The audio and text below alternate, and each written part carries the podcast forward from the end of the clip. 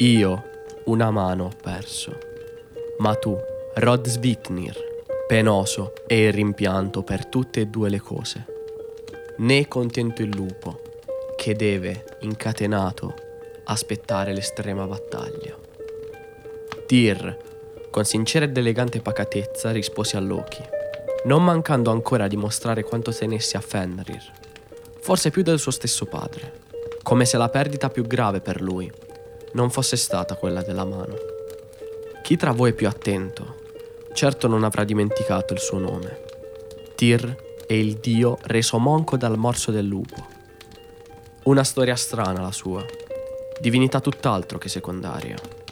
Nulla egli avrebbe da invidiare a un sovrano come Odino, né ad un guerriero come Thor. Eppure, poco si sa di lui.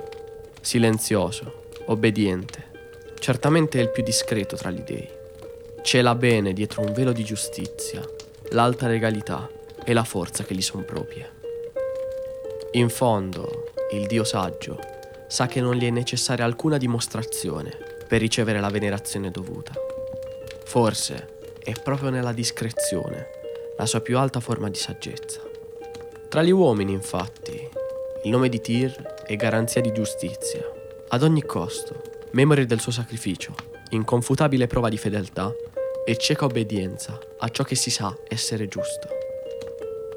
Non molti sono, persino tra gli dei, in questo più nobili. E ancora, non soltanto del Thing, egli è protettore, e della giustizia il garante.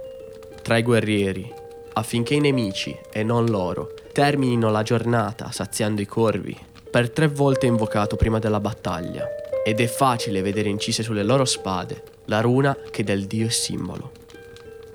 Sebbene discreto, certo il coraggio non può mancare a chi alla mano destra ha rinunciato mettendola nella bocca di un lupo come garanzia di un accordo che sapeva già tradito in partenza. Coraggio che ancor più è divino se quel lupo è Fenrir. Ma la sapiente e rassicurante discrezione del dio ha una nemica, e questa è la poesia. Difficile cantare di lui, poiché neppure certa è la sua origine.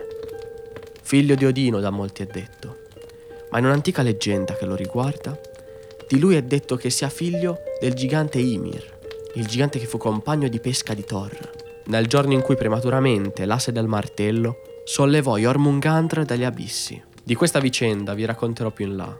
Vi basti ora sapere che anche dinanzi al padre di una stirpe primordiale la sua fedeltà per gli Aesir non vacillò per un istante. E se il silenzio non è certo amico dello scaldo, di buona compagnia egli invece gode quando ad un banchetto siede il buffone. Loki, a lingua sciolta, ricorderà con astio il torto fatto da Tyr ai danni della sua prole infernale e ricambierà l'offesa con l'offesa.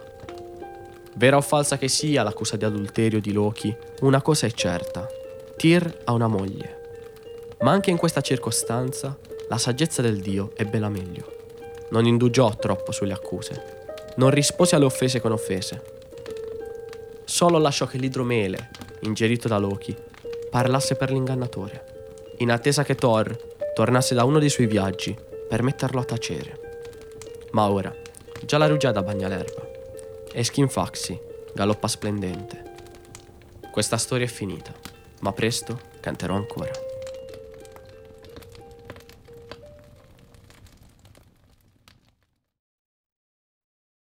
Grazie per aver ascoltato Strofe di Braghi, un podcast di Domenico Pisani e Raffaele Fiorentini sulla mitologia norrena. Musiche originali di Skaldic Tales.